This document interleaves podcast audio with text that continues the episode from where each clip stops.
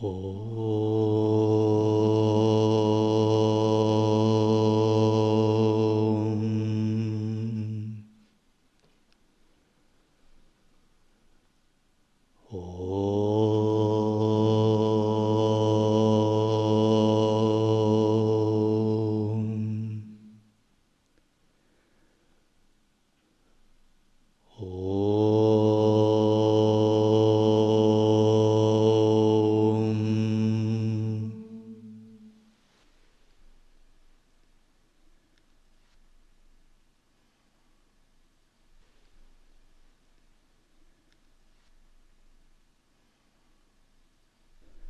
Каково же оно, это высшее состояние, состояние того, кто познал состояние Турия.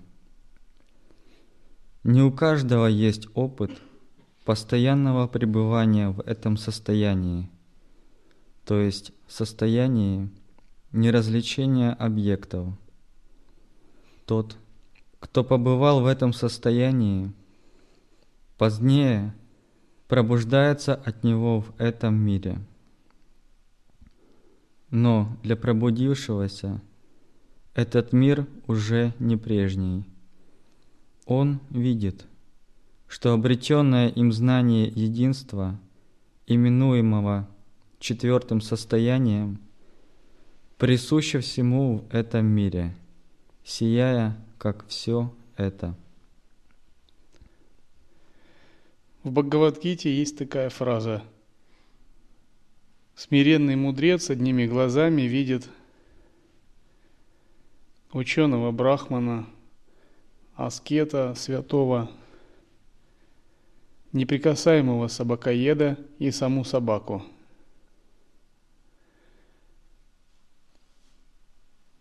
Одними глазами означает, что он, видя все это, воспринимает в них единство брахмана – он не околдовывается многообразием. Как фактор восприятия многообразие существует, но в сущности, как нечто самодостаточное, есть только единство. Состояние Турия, когда мы прозреваем единство, играющее в многообразии, единство среди многообразия. Когда его можно прозреть, когда мы должными глазами смотрим на мир.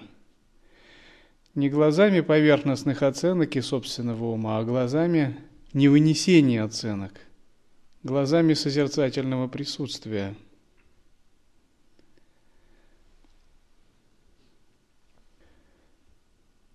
когда мы достаточно пусты, чтобы воспринимать мир в состоянии осознанности. Ученые проводили эксперимент со студентами, и они, давая установку, людям показывали различные фотографии. Они брали фотографии обычных людей и говорили, сейчас мы вам покажем фотографии э, рецидивистов, преступников – которые разыскиваются за преступление, нарушение закона. И мы просим дать вас им характеристику. И глядя на эти фотографии, они говорили, это патологический маньяк, а это э, человек э, со склонностью там, к таким-то состояниям. А это человек злобный, мстительный, злопамятный. С другой группа экспериментируемых студентам говорили, сейчас вам покажут фотографии выдающихся знаменитых деятелей искусства, науки и культуры, гениев. И показывали ту же самую группу фотографий. И их просили дать психологические портреты этих личностей. Эти говорили, это философ, выдающаяся очень тонкая душа, а это человек очень очевидно нежно любящий детей и всю семью, а это личность утонченная, очень поэтическая. И был сделан вывод, что исходная установка, она совершенно меняет оценки. То есть, хотя фотографии были те же, тех же людей, одних и тех же, заданные исходные установки меняли совершенно картину восприятия. То есть человек подсознательно окрашивал то, что он видел. Такой окрашенный взгляд именуется дришти, кармическое видение. Лока дришти, кармическое видение. То есть мы на самом деле предметы не видим. Мы окрашиваем энергию своим видением. Нечто существует, разумеется, существует, и это энергия. Но эту энергию мы окрашиваем своим кармическим видением. И тогда она для нас предстает в виде того, чего мы настроены видеть. Такое кармическое видение обусловлено исходными установками. Исходные установки – это самскары. И так же, как эти группы студентов оценивали таких людей на основании предыдущих данных исходных установок, таким же образом мы оцениваем мир на основании собственных самскар. И поэтому, по большому счету, э, любым нашим мнениям и оценкам верить нельзя.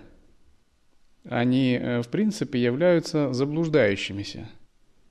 То есть им можно верить только в определенных параметрах, в относительном измерении – но не в сущностном измерении. Ну, допустим, когда мы пробуем просад и говорим, этот просад вкусный или горячий, то в рамках этого эксперимента, разумеется, этим суждениям можно доверять. Но в сущностном смысле эти утверждения ложные. Почему? Потому что изначально как просад, так и тот, кто его пробует, сами по себе вообще нереальны. Мы живем не в пространстве грубых материальных объектов и даже не энергии, а в определенных пространствах смыслов, созданных нашим сознанием. И даже когда мы едим просад, то смысл нашего тела взаимодействует со смыслом, называемым просад. Тогда в смысле нашего тела возникает смысл насыщения, и мы говорим «я поел». Но действительно ни просада, ни реального насыщения, ни тела не существует, как неких самосущих твердых объектов. Это взаимодействие, игра смыслов. Смысл вкуса просада сочетается со смыслом желудочного сока, нашего кишечника и тела, со смыслом наших представлений о еде. И возникает новый смысл в результате их насыщения. И мы говорим «я поел». Но если бы мы знали, что все это не более чем различные игры смыслов, сгенерированных нашим же сознанием. Как это вообще можно понять? Ну, представьте, что есть в виртуальном мире некая виртуальная реальность. И там есть аватар, некий человечек. И когда он подходит и пьет воду, то он насыщается. У него возрастает энергия. Или когда он ест.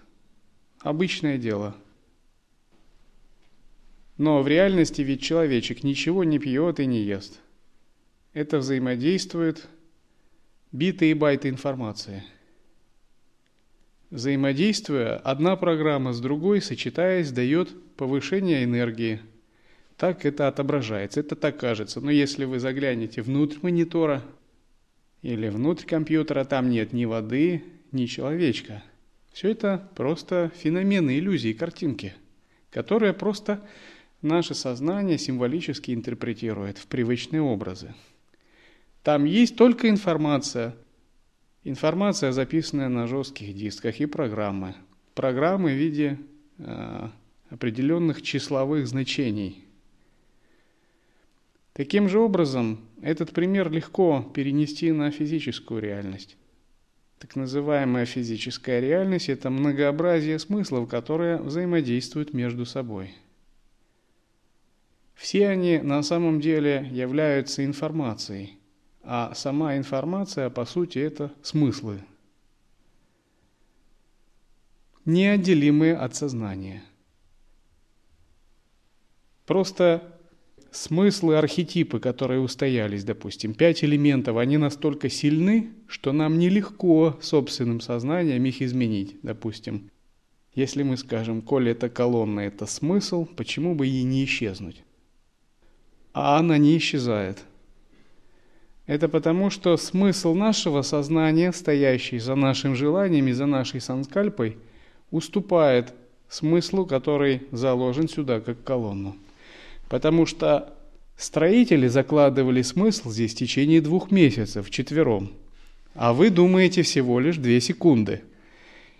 И они использовали грубые татвы, делая эту колонну, которую создал Брахма в течение огромного количества лет. И, разумеется, смысл, архетип, который лежит в основе этой колонны, вам никак не сдвинуть при ваших нынешних способностях.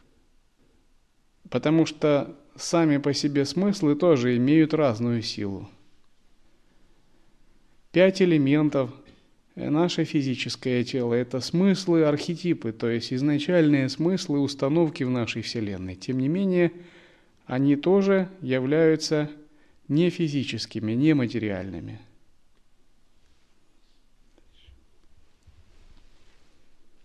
И он не будет стремиться к познанию иных, кроме этого знания, образов этого мира. Он знает, что эти образы – суть проявления вовне того, что он увидел в себе. Он отвергает привычные различия и повсюду видит одно. Видеть одно означает проникнуть в первичный смысл всех явлений. Первичным смыслом всех явлений является Брахман. И вначале йогин проникает в этот первичный смысл внутри своего сознания. Но затем, когда он обращает внимание наружу, он прозревает, что этот первичный смысл пронизывает все явления этого мира.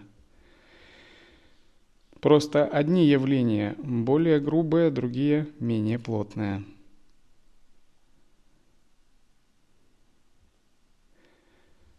В этом мире все соткано из сознания, так же как внутри сновидящего, когда он видит дома, деревья, животных и людей – вы не найдете настоящих домов или настоящих животных. Все это ведь внутри спящего.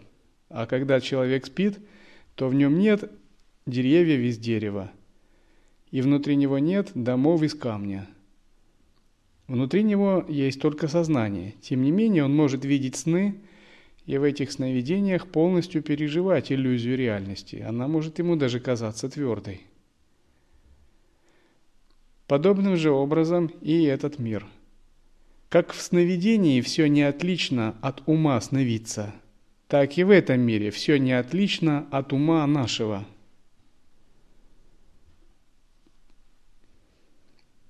Теперь он – это все. Кроме него ничего нет. Закроет он глаза или откроет, в любом положении – для него все одно. Это состояние Брахмана. Это состояние соответствия истине. Ты и есть это истинное состояние. Выше этого состояния ничего нет. Бессмысленно говорить, это внутри, это снаружи. Все одно. Обычно, когда мы еще говорим о едином вкусе, то мы говорим, что это не только снятие дихотомии, единство, многообразие, но и снятие другой дихотомии, внутреннее и внешнее. То есть есть различные виды дуальности, двойственности или дихотомии, как еще говорят – и одна из главных – это единство и многообразие. Допустим, я всегда чувствую себя одним, но вокруг мир всегда многообразен. Другой вид дихотомии – это двойственность внутренняя и внешняя. Когда наступает реализация единого вкуса, внутреннее и внешнее также исчезают, как двойственное восприятие. внутреннее и внешнее пространство смешивается. Вы знаете, что тело подобно городу, в котором живут разные существа, духи, божества и прочее.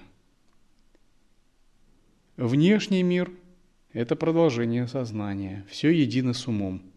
И где здесь именно только внешний, и где здесь только внутреннее, трудно сказать. Все это становится полностью одним. Пример таков, когда человек видит сновидение, то он видит тоже в сновидении внешний мир, а себя чувствует как что-то отдельное от внешнего мира. Но ведь все это сновидение происходит внутри него.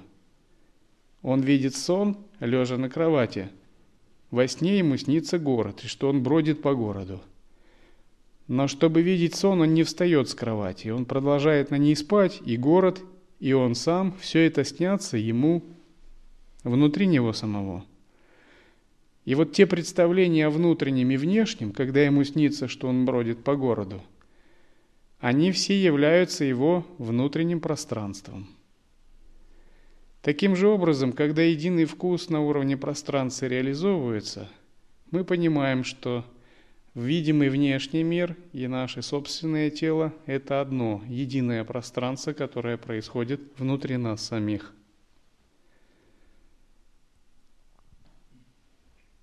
Именно поэтому возможна парасатаркологика – изменение реальности.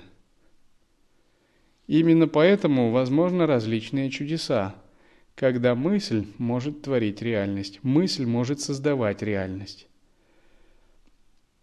Именно поэтому у нас есть свобода выбора, свобода воли. То есть, меняя себя изнутри, изменяя направление своей мысли, мы можем менять судьбу. Именно поэтому возможно освобождение. А если бы этого не было, то и освобождения в принципе не могло бы быть.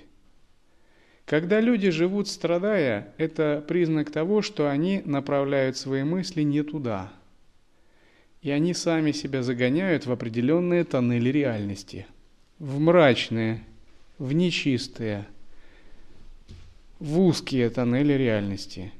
Либо они это делали в прошлых жизнях либо они в прошлых жизнях долго загоняли себя в мрачные тоннели реальности.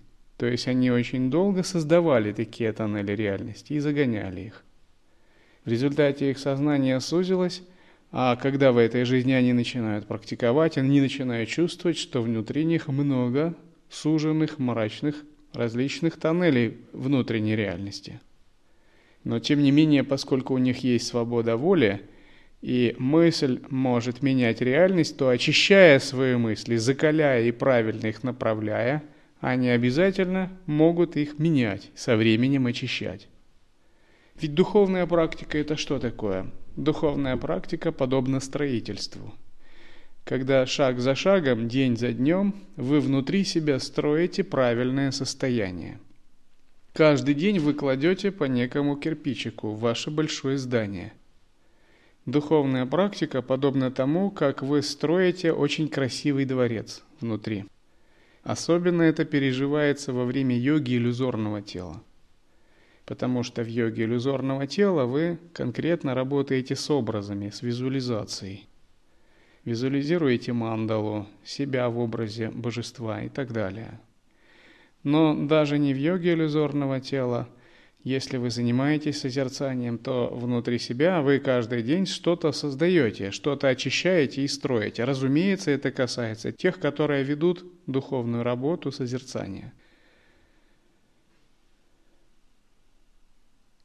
То есть, чтобы у нас что-то построилось, мы каждый день должны направлять свои мысли в должном состоянии, в правильное русло, задавать им правильную цель и добиваться этого – а если мы не направляем, то, естественно, наш внутренний дворец не строится. И, возможно, кто-то построил фундамент, кто-то выложил стены, кто-то уже строит крышу и начнет скоро внутреннюю отделку.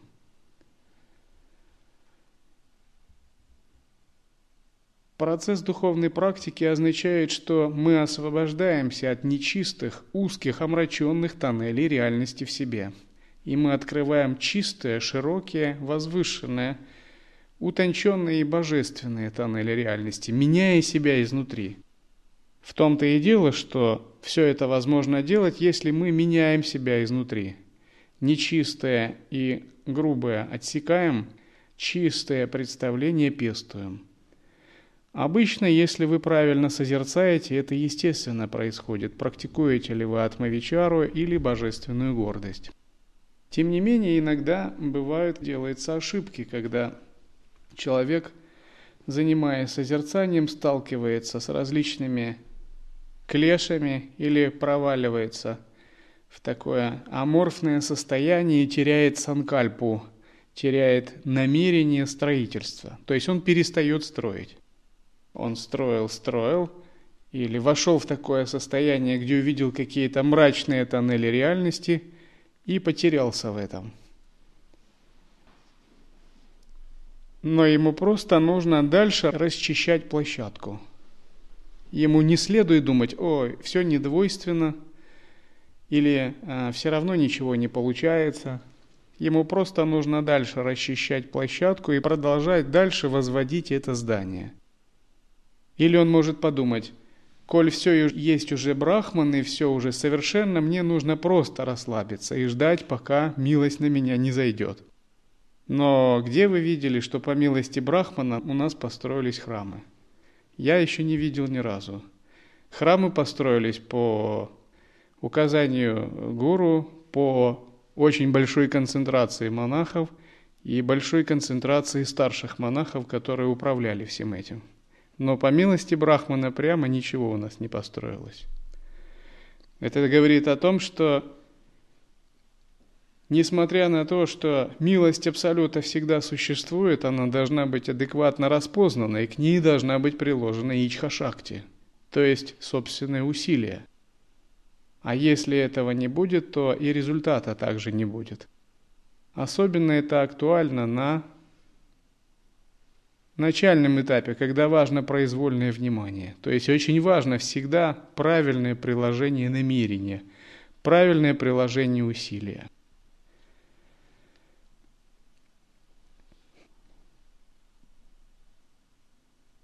Другими словами, милость Брахмана, она в том и проявляется, что мы сами принимаем решение, проявляем личную волю, личную свободу, волю и ясность. Это и есть милость Брахмана.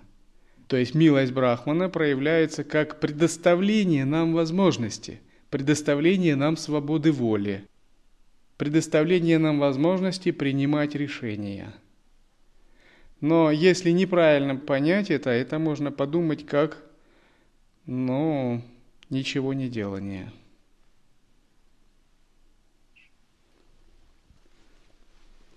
Деятельность индивида, когда он ставит на службу лишь себе свое тело, речь, мысль, прекращается. Теперь они работают на общее благо всех и вся. Фрагментарное «я» уходит прочь. Эгоизм больше никогда не возвращается. С этого момента индивида называют освобожденным здесь и сейчас, мукта. Хотя у него есть тело,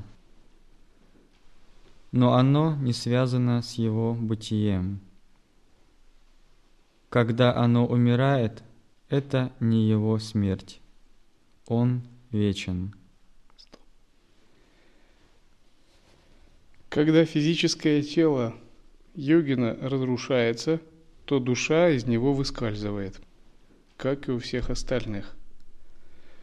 Но поскольку эта душа очищена, и практикой она преобразована в иллюзорное тело божества, либо внутри эта душа преобразована в мандалу с центральным божеством Мандалишваром, либо она преобразована в санкальпу и соединена со светом – то эта душа не перерождается, подобно душам других, не идет на суд ямы, не испытывает последствий грехов и заслуг, не испытывает адских состояний, не испытывает страдания от привязанности к телу, не испытывает желания нового воплощения, не ищет тело для исполнения своих неудовлетворенных желаний, не тоскует. Если это душа подлинно возвышенного святого, она входит в бесконечное пространство, в бесконечное сознание. И через некоторое время вливается в полное переживание недвойственности, соединяется со светом, остается там, затем зарождает творческую функцию, эманирует из себя иллюзорные тела, проявляется как множество иллюзорных тел на благо живых существ, создает чистые страны и продолжает развлекаться в различных энергиях и состояниях. Если эта душа святого пониже уровнем, она идет в чистую страну, в мир небожителей, в божественном иллюзорном теле, чтобы продолжать там духовную практику. В любом случае, тот, кто очистил свой разум достаточно созерцанием, его путь отличается от обычных душ, которые не вели духовную практику. Особенно важно соблюдать самаи. Если самаи чисты, то и практика идет без препятствий. Когда самаи нарушаются, это может быть причиной падения в низшие миры. Практик же высшей категории силой только одной самаи естественного созерцания освобождается от любых сансарных миров и воцаряется сам как божество Мандалишвар, эманируя иллюзорные тела. Эти иллюзорные тела могут входить снова в тела живущих на земле. Или они могут отправляться в миры других существ, например, асуров, ракшасов, богов страсти – Однако центральное сознание такого йогина не отправляется вместе с этими иллюзорными телами, оно их эманирует. И когда говорят, что такой-то святой переродился, достигший освобождения в таком-то теле, это не весь святой переродился. Это переродилась только некая часть его сознания. Например, одного тибетского Мальчика признали перерождением Тилопы.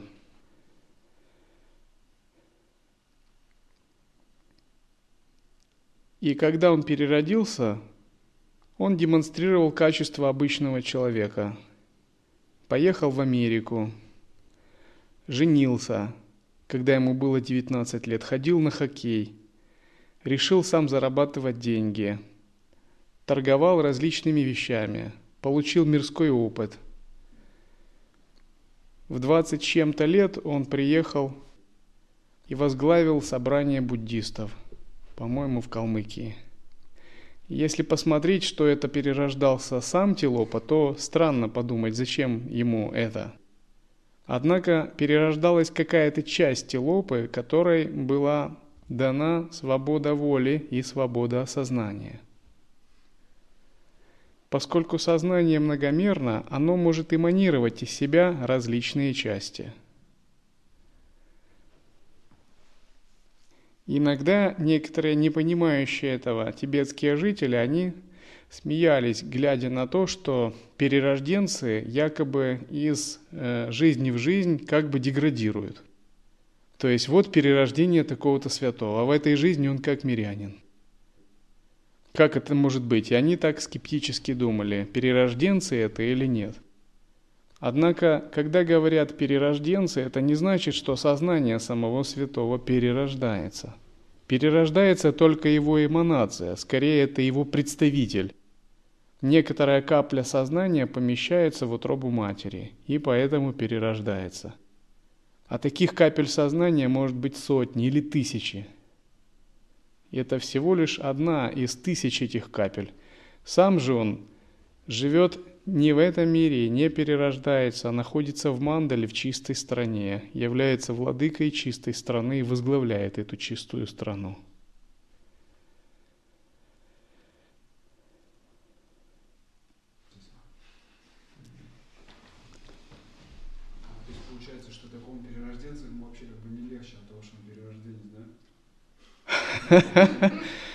Ну, в общем, это, как сказать, на самом деле, ведь он все-таки воплощенная санкальпа святого, он родился не для того, чтобы удовлетворять желания, а с миссией.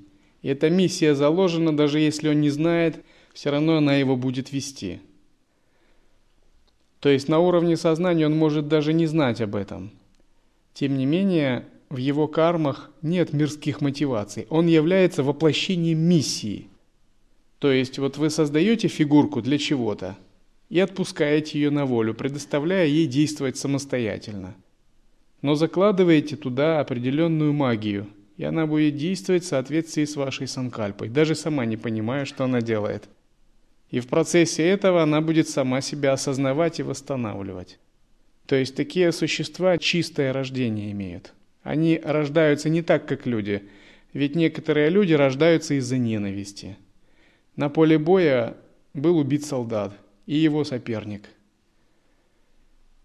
Но чувство ненависти определило следующее перерождение. Он переродился в семье соперника, его старшим братом. И рождается маленький ребенок, а старший брат приходит с войны. И маленький ребенок подрастает – и потом непонятно, почему между младшим братом и старшим разница в 20 лет, но ненависть, как между двумя врагами. А потому что причиной была рождение ненависть. То же самое привязанность. Но у него таких причин нет, он рождается чистым. Например, распространить дхарму, восстановить дхарму в какой-либо стране, сгармонизировать взаимоотношения между людьми, привнести учение, создать какой-нибудь храмовый комплекс, служению какому-то великому божеству. А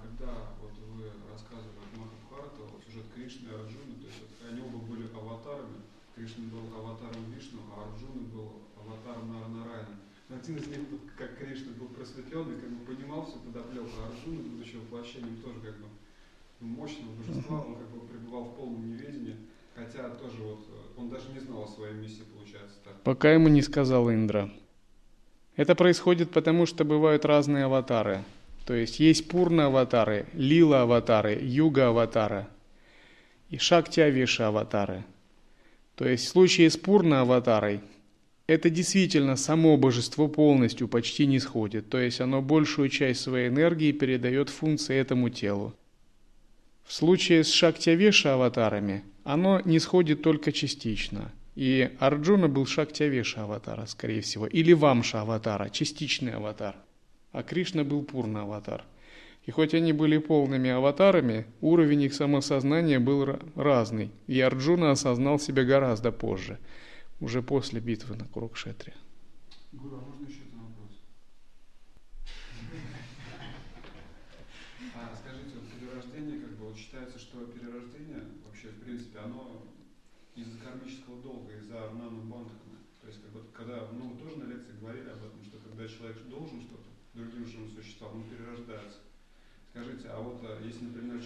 реализации, но у него эти долги остались, или они как бы сжигаются автоматически, когда как бы, когда достигается реализация, нет ни картритвы, ни карты, ни долгов, ни того, кому должны.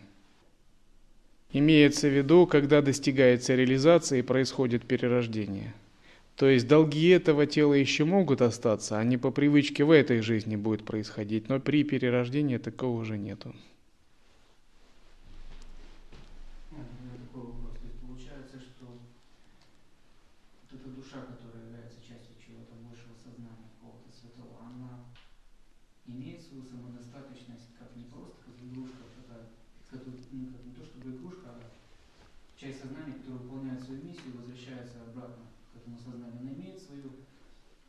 Свое будущее, да?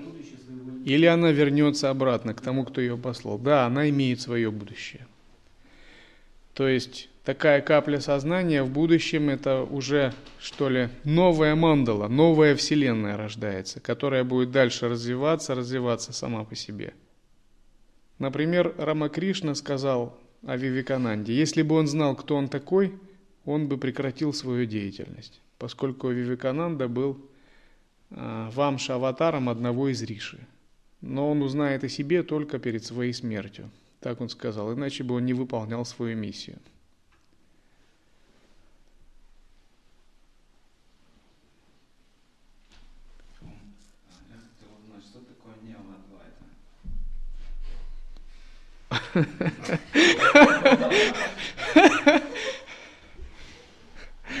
Садитесь.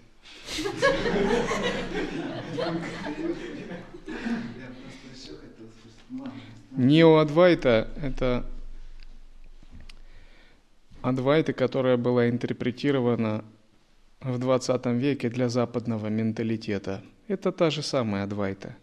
Только она подавалась на уровне воззрения, вне контекста традиционного ведического воспитания, включающего период брамачари, яму, нияму, изучение философии и так далее. То есть она подавалась более раскованным языком, более привычным западному менталитету. И некоторые рассматривают неоадвайту в двух течениях. Первое течение – это та же классическая неоадвайта, и к ней причисляют Рамакришну, Вивикананду, а, ну, современных Нисаргадата Махараджу, Рамеша Балсикара и так далее. То есть это та же Адвайта, только более адаптированная к западному менталитету, э, который дается акцент на воззрение. Шрио Рабинда.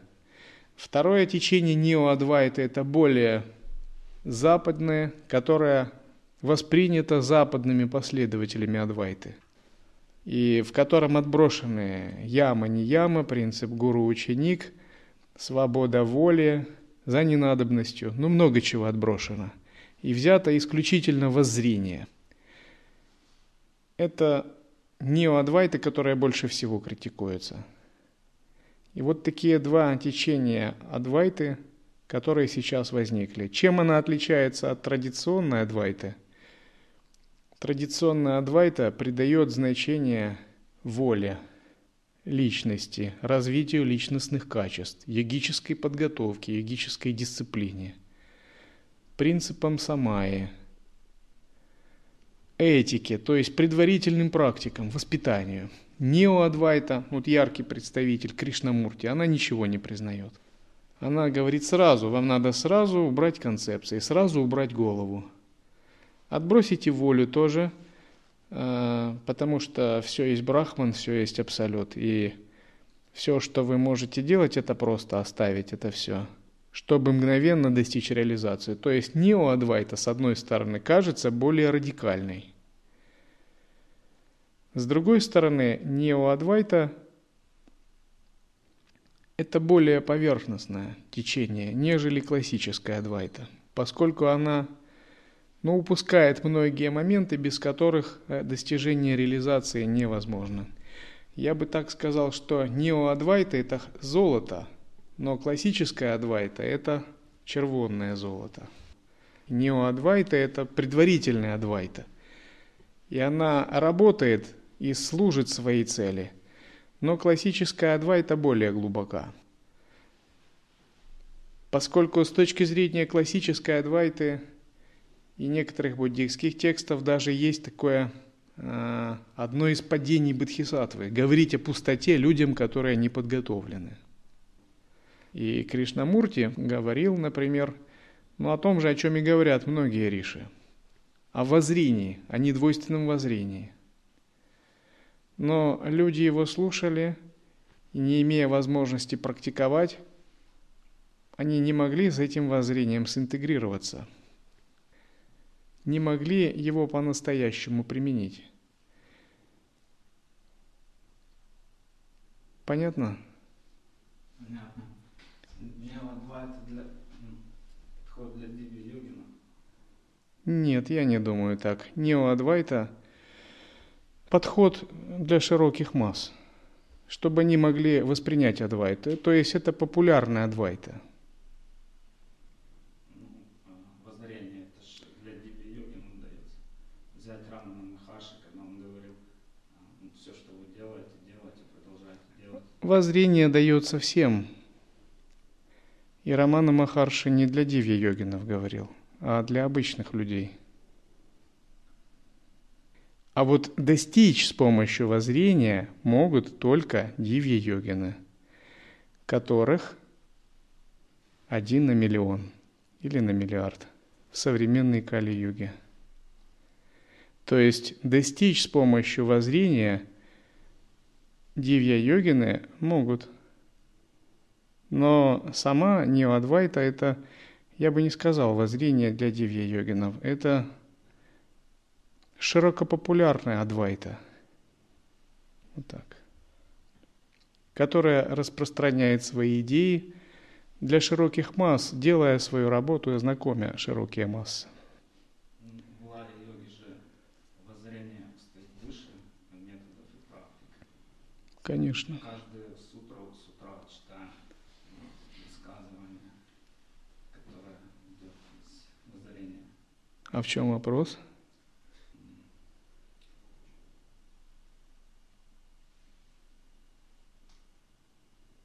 Вопрос не возник. Что с помощью воззрения можно достичь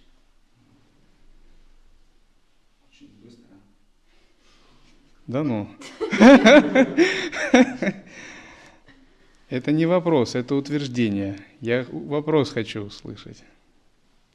В чем вопрос? Можно ли достичь с помощью воззрения? Угу. Ответ. Для йогина высшей квалификации можно, но таких йогинов один на миллиард.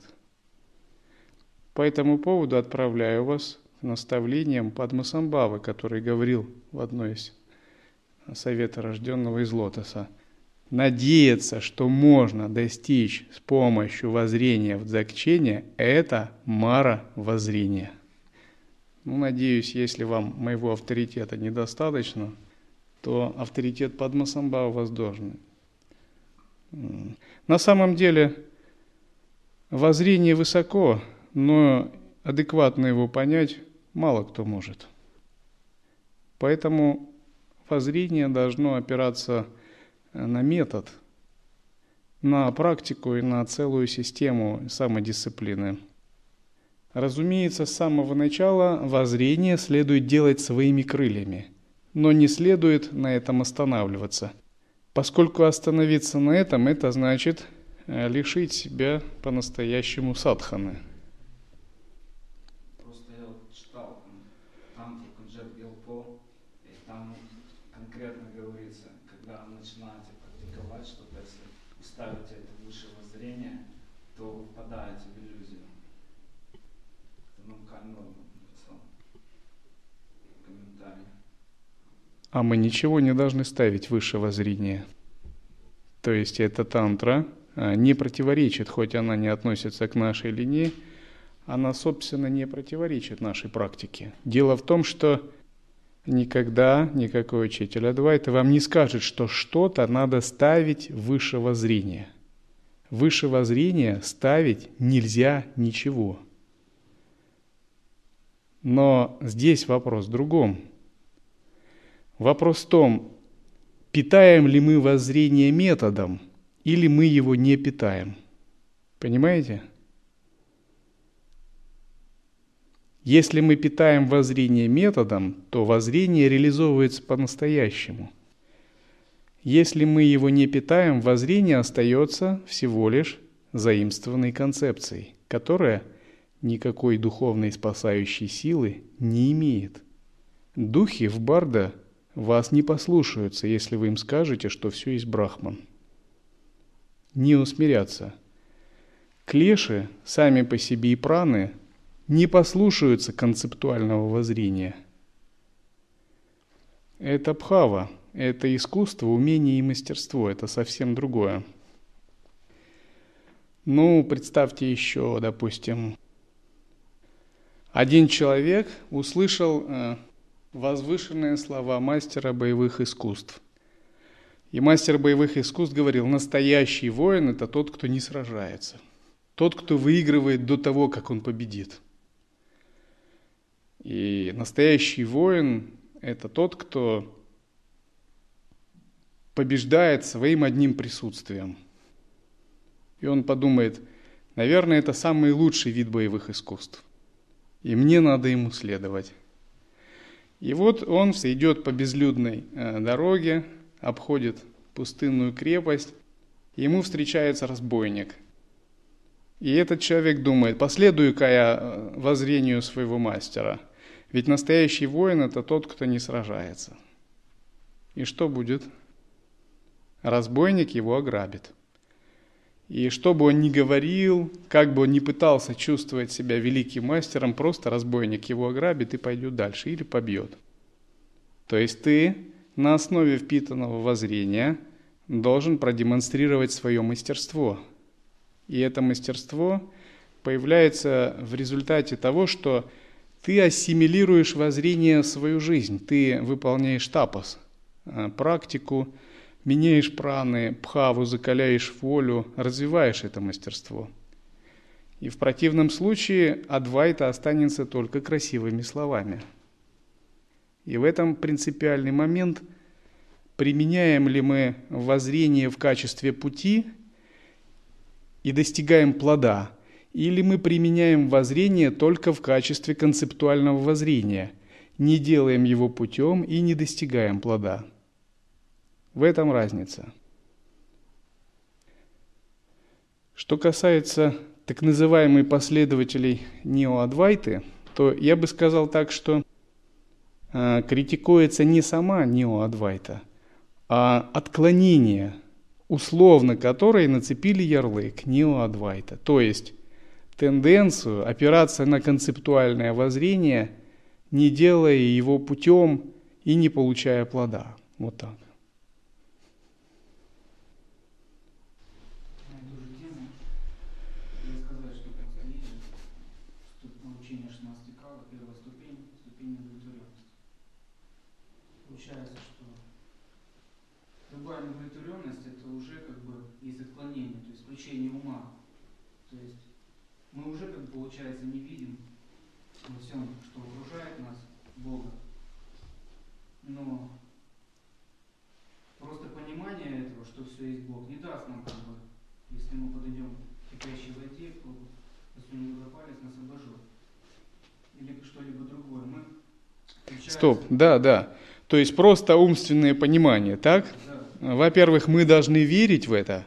Во-вторых, наша вера, что все есть Бог, должна быть сильнее, чем наша вера, что это есть вода. Вот есть реальность, и мы верим, что вода горячая, и что она обжигает наше тело. И в это верит наше тело также, да? Если мы поднесем руку, то мы закричим от боли. Мы слишком верим в то, что эта вода горячая, а есть вера в Бога. Но вера в Бога не может вытеснить нашу ложную веру в воду, которая горячая.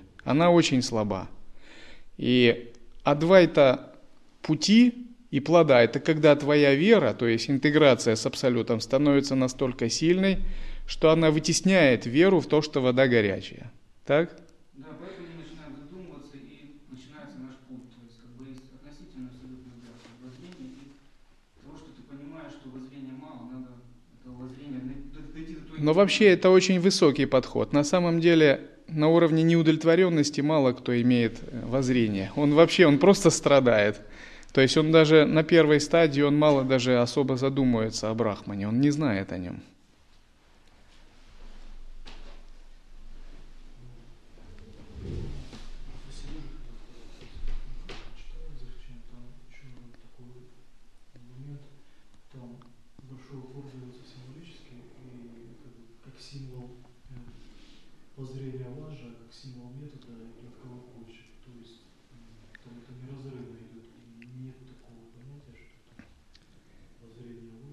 И Ванутары тантры тибетские, там очень строго с этим, как бы, э, там нет никаких отклонений в плане воззрения, и даже этих вопросов не возникает. В том-то и дело, что мы должны понять, как научиться соединять воззрение и метод, воззрение и осознавание, воззрение и поведение.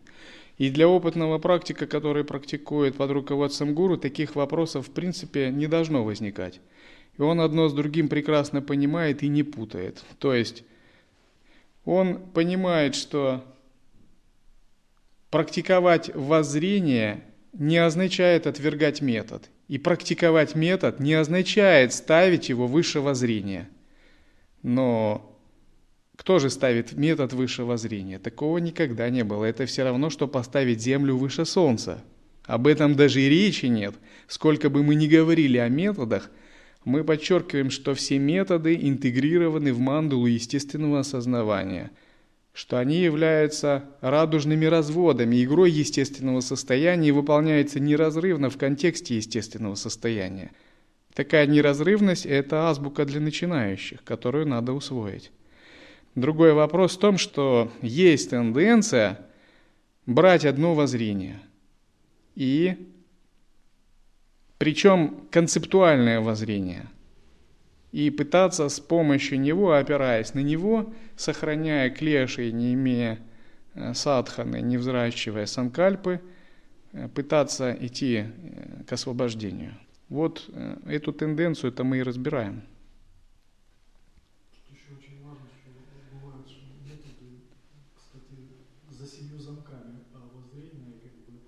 В том-то и дело – Воззрением все делятся, оно не секретное. Это все равно, что сделать тайным небо, э, космос, это бесполезно. А тайными являются именно методы, то есть вся соль именно в методах. Если вы воззрение можете прочитать в любой книжке, сходив в магазин «Путь к себе» в Москве или в нашей библиотеке, то когда вопрос касается метода, вы не найдете методов, потому что даже изложенный метод не работает. Он работает через передачу и самаю. И метод требует посвящения, самая, определенных обязательств. И именно за счет метода и происходит чудо, таинство переплавления, когда то, что было концептуальным, заимствованным знанием, становится вашим личным переживанием.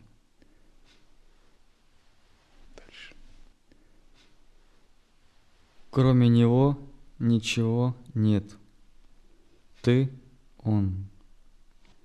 Что есть Бог. Он – воплощение милости. А что есть милость? Это сознание без фрагментарного эго. Как можно узнать об этом состоянии? Только если человек обрел его.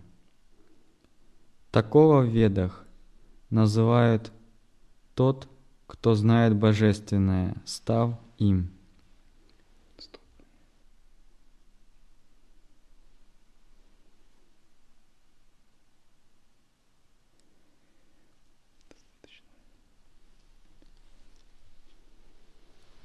Итак, практика заключается в прояснении воззрения и в привыкании к воззрению – и часто говорят так, что все дело даже не столько в медитации, а сколько в привыкании к воззрению. Но когда говорят под привыканием к воззрению, вот здесь кроется и весь секрет. А что значит привыкать к воззрению? Может это привыкнуть бормотать, все есть брахман – может это привыкнуть безответственно относиться к жизни, говоря, ну, коль все иллюзия, да гори оно все ясным пламенем, все же брахман есть, чего напрягаться-то? Ну и такое бывает тоже. И бывает человек, впадая в отклонение довольно сильное, впадает в цинизм, в неверие, в нигилизм. Все это называют нигилизм. Но нет ничего хуже духовного цинизма, духовного неверия, нигилизма под упаковкой Адвайты – Иногда, неправильно истолковав истину Адвайты, можно попасть и в низшие миры на много жизней. Но вот эти слова, привыкание к воззрению, означает не дитхьясану. Это подлинно глубокий метод духовного совершенствования. И по поводу привыкания к воззрению можно написать многие тома, да и они и написаны – И по сути, все учение о 16 кала – это расшифровка этих строк, разъяснение, как именно мы привыкаем к воззрению. То есть надо так привыкнуть к воззрению, чтобы это воззрение переплавило все кармы. Бхагаван Шираджниш встретился с одним саньясином, который практиковал мантру Ахам Брахмасми – и Раджниш, пребывая в недвойственном состоянии, как-то спросил его, скажи, ты а, повторяешь просто это как мантру Ахам Брахмасми, или ты чувствуешь Ахам Брахмасми? И Саньясин этот практиковал уже 20 лет. Этот Саньясин сказал, я уже сам не знаю. И Ражнис посоветовал ему, ну, тебе бы лучше ее не повторять, а попробовать быть осознающим, но поддерживать осознанность непрерывно – он сказал, я уже так привык ее повторять, и она у меня так уже наработана, что я не могу от нее отказаться. Но истинное воззрение означает, что у нас нет схваченности или привязанности к какому-либо методу. Наше обнаженное осознавание, голое осознавание вне всяких методов всегда свободно и утверждается само в себе в естественном состоянии. И у него есть свои фазы, как фазы есть у Луны – и именно это описывает учение о 16 кала. Истинное воззрение не означает ни духовный цинизм, замешанный на Адвайте, ни какое-то безответственное отношение к относительной реальности, ни отрицание методов не означает. Истинное воззрение – это – такая филигранная, тончайшая работа, искусство. С тонким уровнем осознавания, когда вы учитесь его поддерживать, выращивать, воспитывать, насыщать силой и затем переплавлять ветры, объединяя их с чакрами и каналами.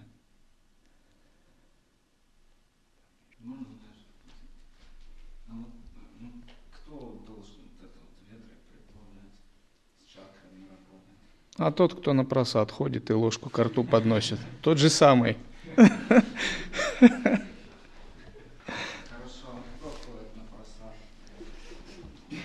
Наверное, вы лучше должны знать. Ну,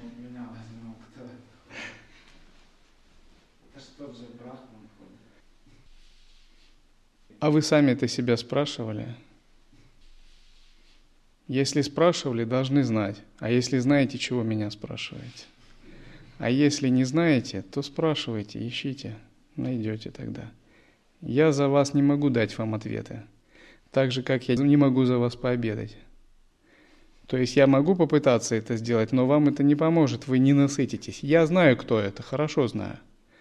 Но вам это надо еще узнать.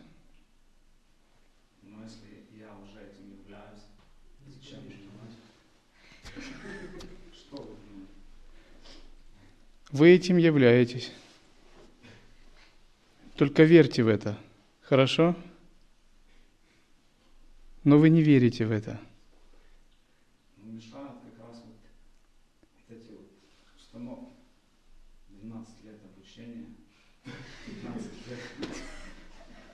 Эти установки следует воспринимать в относительном как метод, но никто же не говорит, что их надо натягивать на воззрение. Если вы это делали, это большое заблуждение. Это все равно, что говорить, что вам мешает расписание электрички на урень достичь освобождения. Это установки.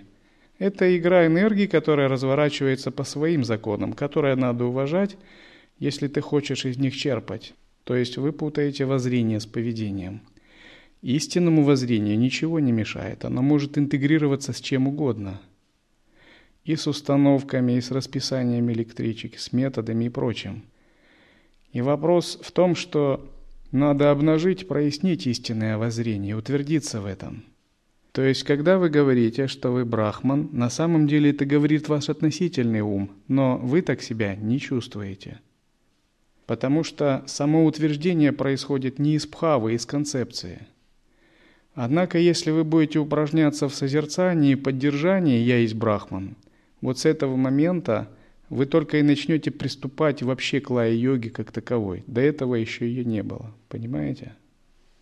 А эго может повлиять как-то на события? Просто я читал мне Адвайте, а, эго, оно вообще не может влиять никак на события, оно может только присваивать себе. Вот здесь-то и коренное заблуждение неоадвайты. Они рассматривают эго как неизбежное зло – которого лучше убить, чем с ним работать. Как э, Махапапу, великий грех.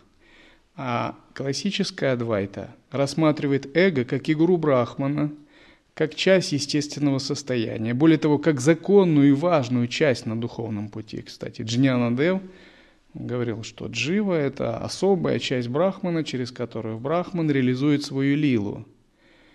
И если это часть Брахмана, то эго может все, потому что корни его в абсолюте. То есть у нас есть свобода воли. И вот Нео Адвайта говорит, что у нас свободы воли нет. А раз свободы воли нет, ну ты можешь просто расслабиться, принять все и успокоиться. Риши, Васиштха и святые говорят, у тебя есть свобода воли, и ты должен всегда активно реализовывать свое право на свободу воли. Потому что твоя свобода воли – это есть сама сватантрия шакти – транслирующиеся через твое тело, речь и ум. И ахамкара, то есть эго, это как министр, которого надо свергнуть с трона. Но свергнув с трона, его не надо убивать, а ему надо предоставить свободу воли. То есть, что такое освобождение? Освобождение – это когда мы свергаем эго с трона. Но Нео Адвайта предлагает свергнутого министра, самозванца, свергнуть и убить или заточить в темницу. А о чем говорит классическая Адвайта? Она говорит, что когда мы усаживаем на трон царя, великодушное высшее Я, этого министра не надо ни убивать, ни заключать в темницу. Надо, чтобы он вновь принял присягу законному истинному царю и поставить его на службу государству, чтобы он приносил пользу. Поскольку царь без министров, слуг, он не может реализовать полноту своей власти и реализовывать и управлять государством. То есть очищенная форма «я» в процессе освобождения, она становится шутха сатва сварупой после освобождения. До освобождения она используется э, с тем, чтобы использовать санкальпу, намерение, в процессе освобождения. При этом санкальпа играет подчиненный характер по отношению к естественному состоянию. Непонимание подчиненного характера санкальпы, подчиненного игрового проявления воли, непонимание того, что воля Ичхашакти есть манифестация самой же энергии Абсолюта, которую ни в коем случае нельзя отрицать. Ведь ты когда-нибудь все равно придешь к тому, что тебе все равно эти вселенские энергии, надо будет с ними работать, все равно надо будет их пробуждать. Это и есть э, то, что постулирует Неоадвайта.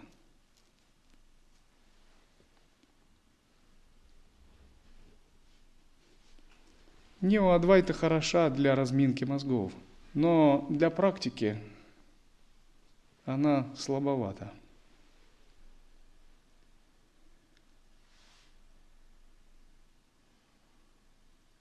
О.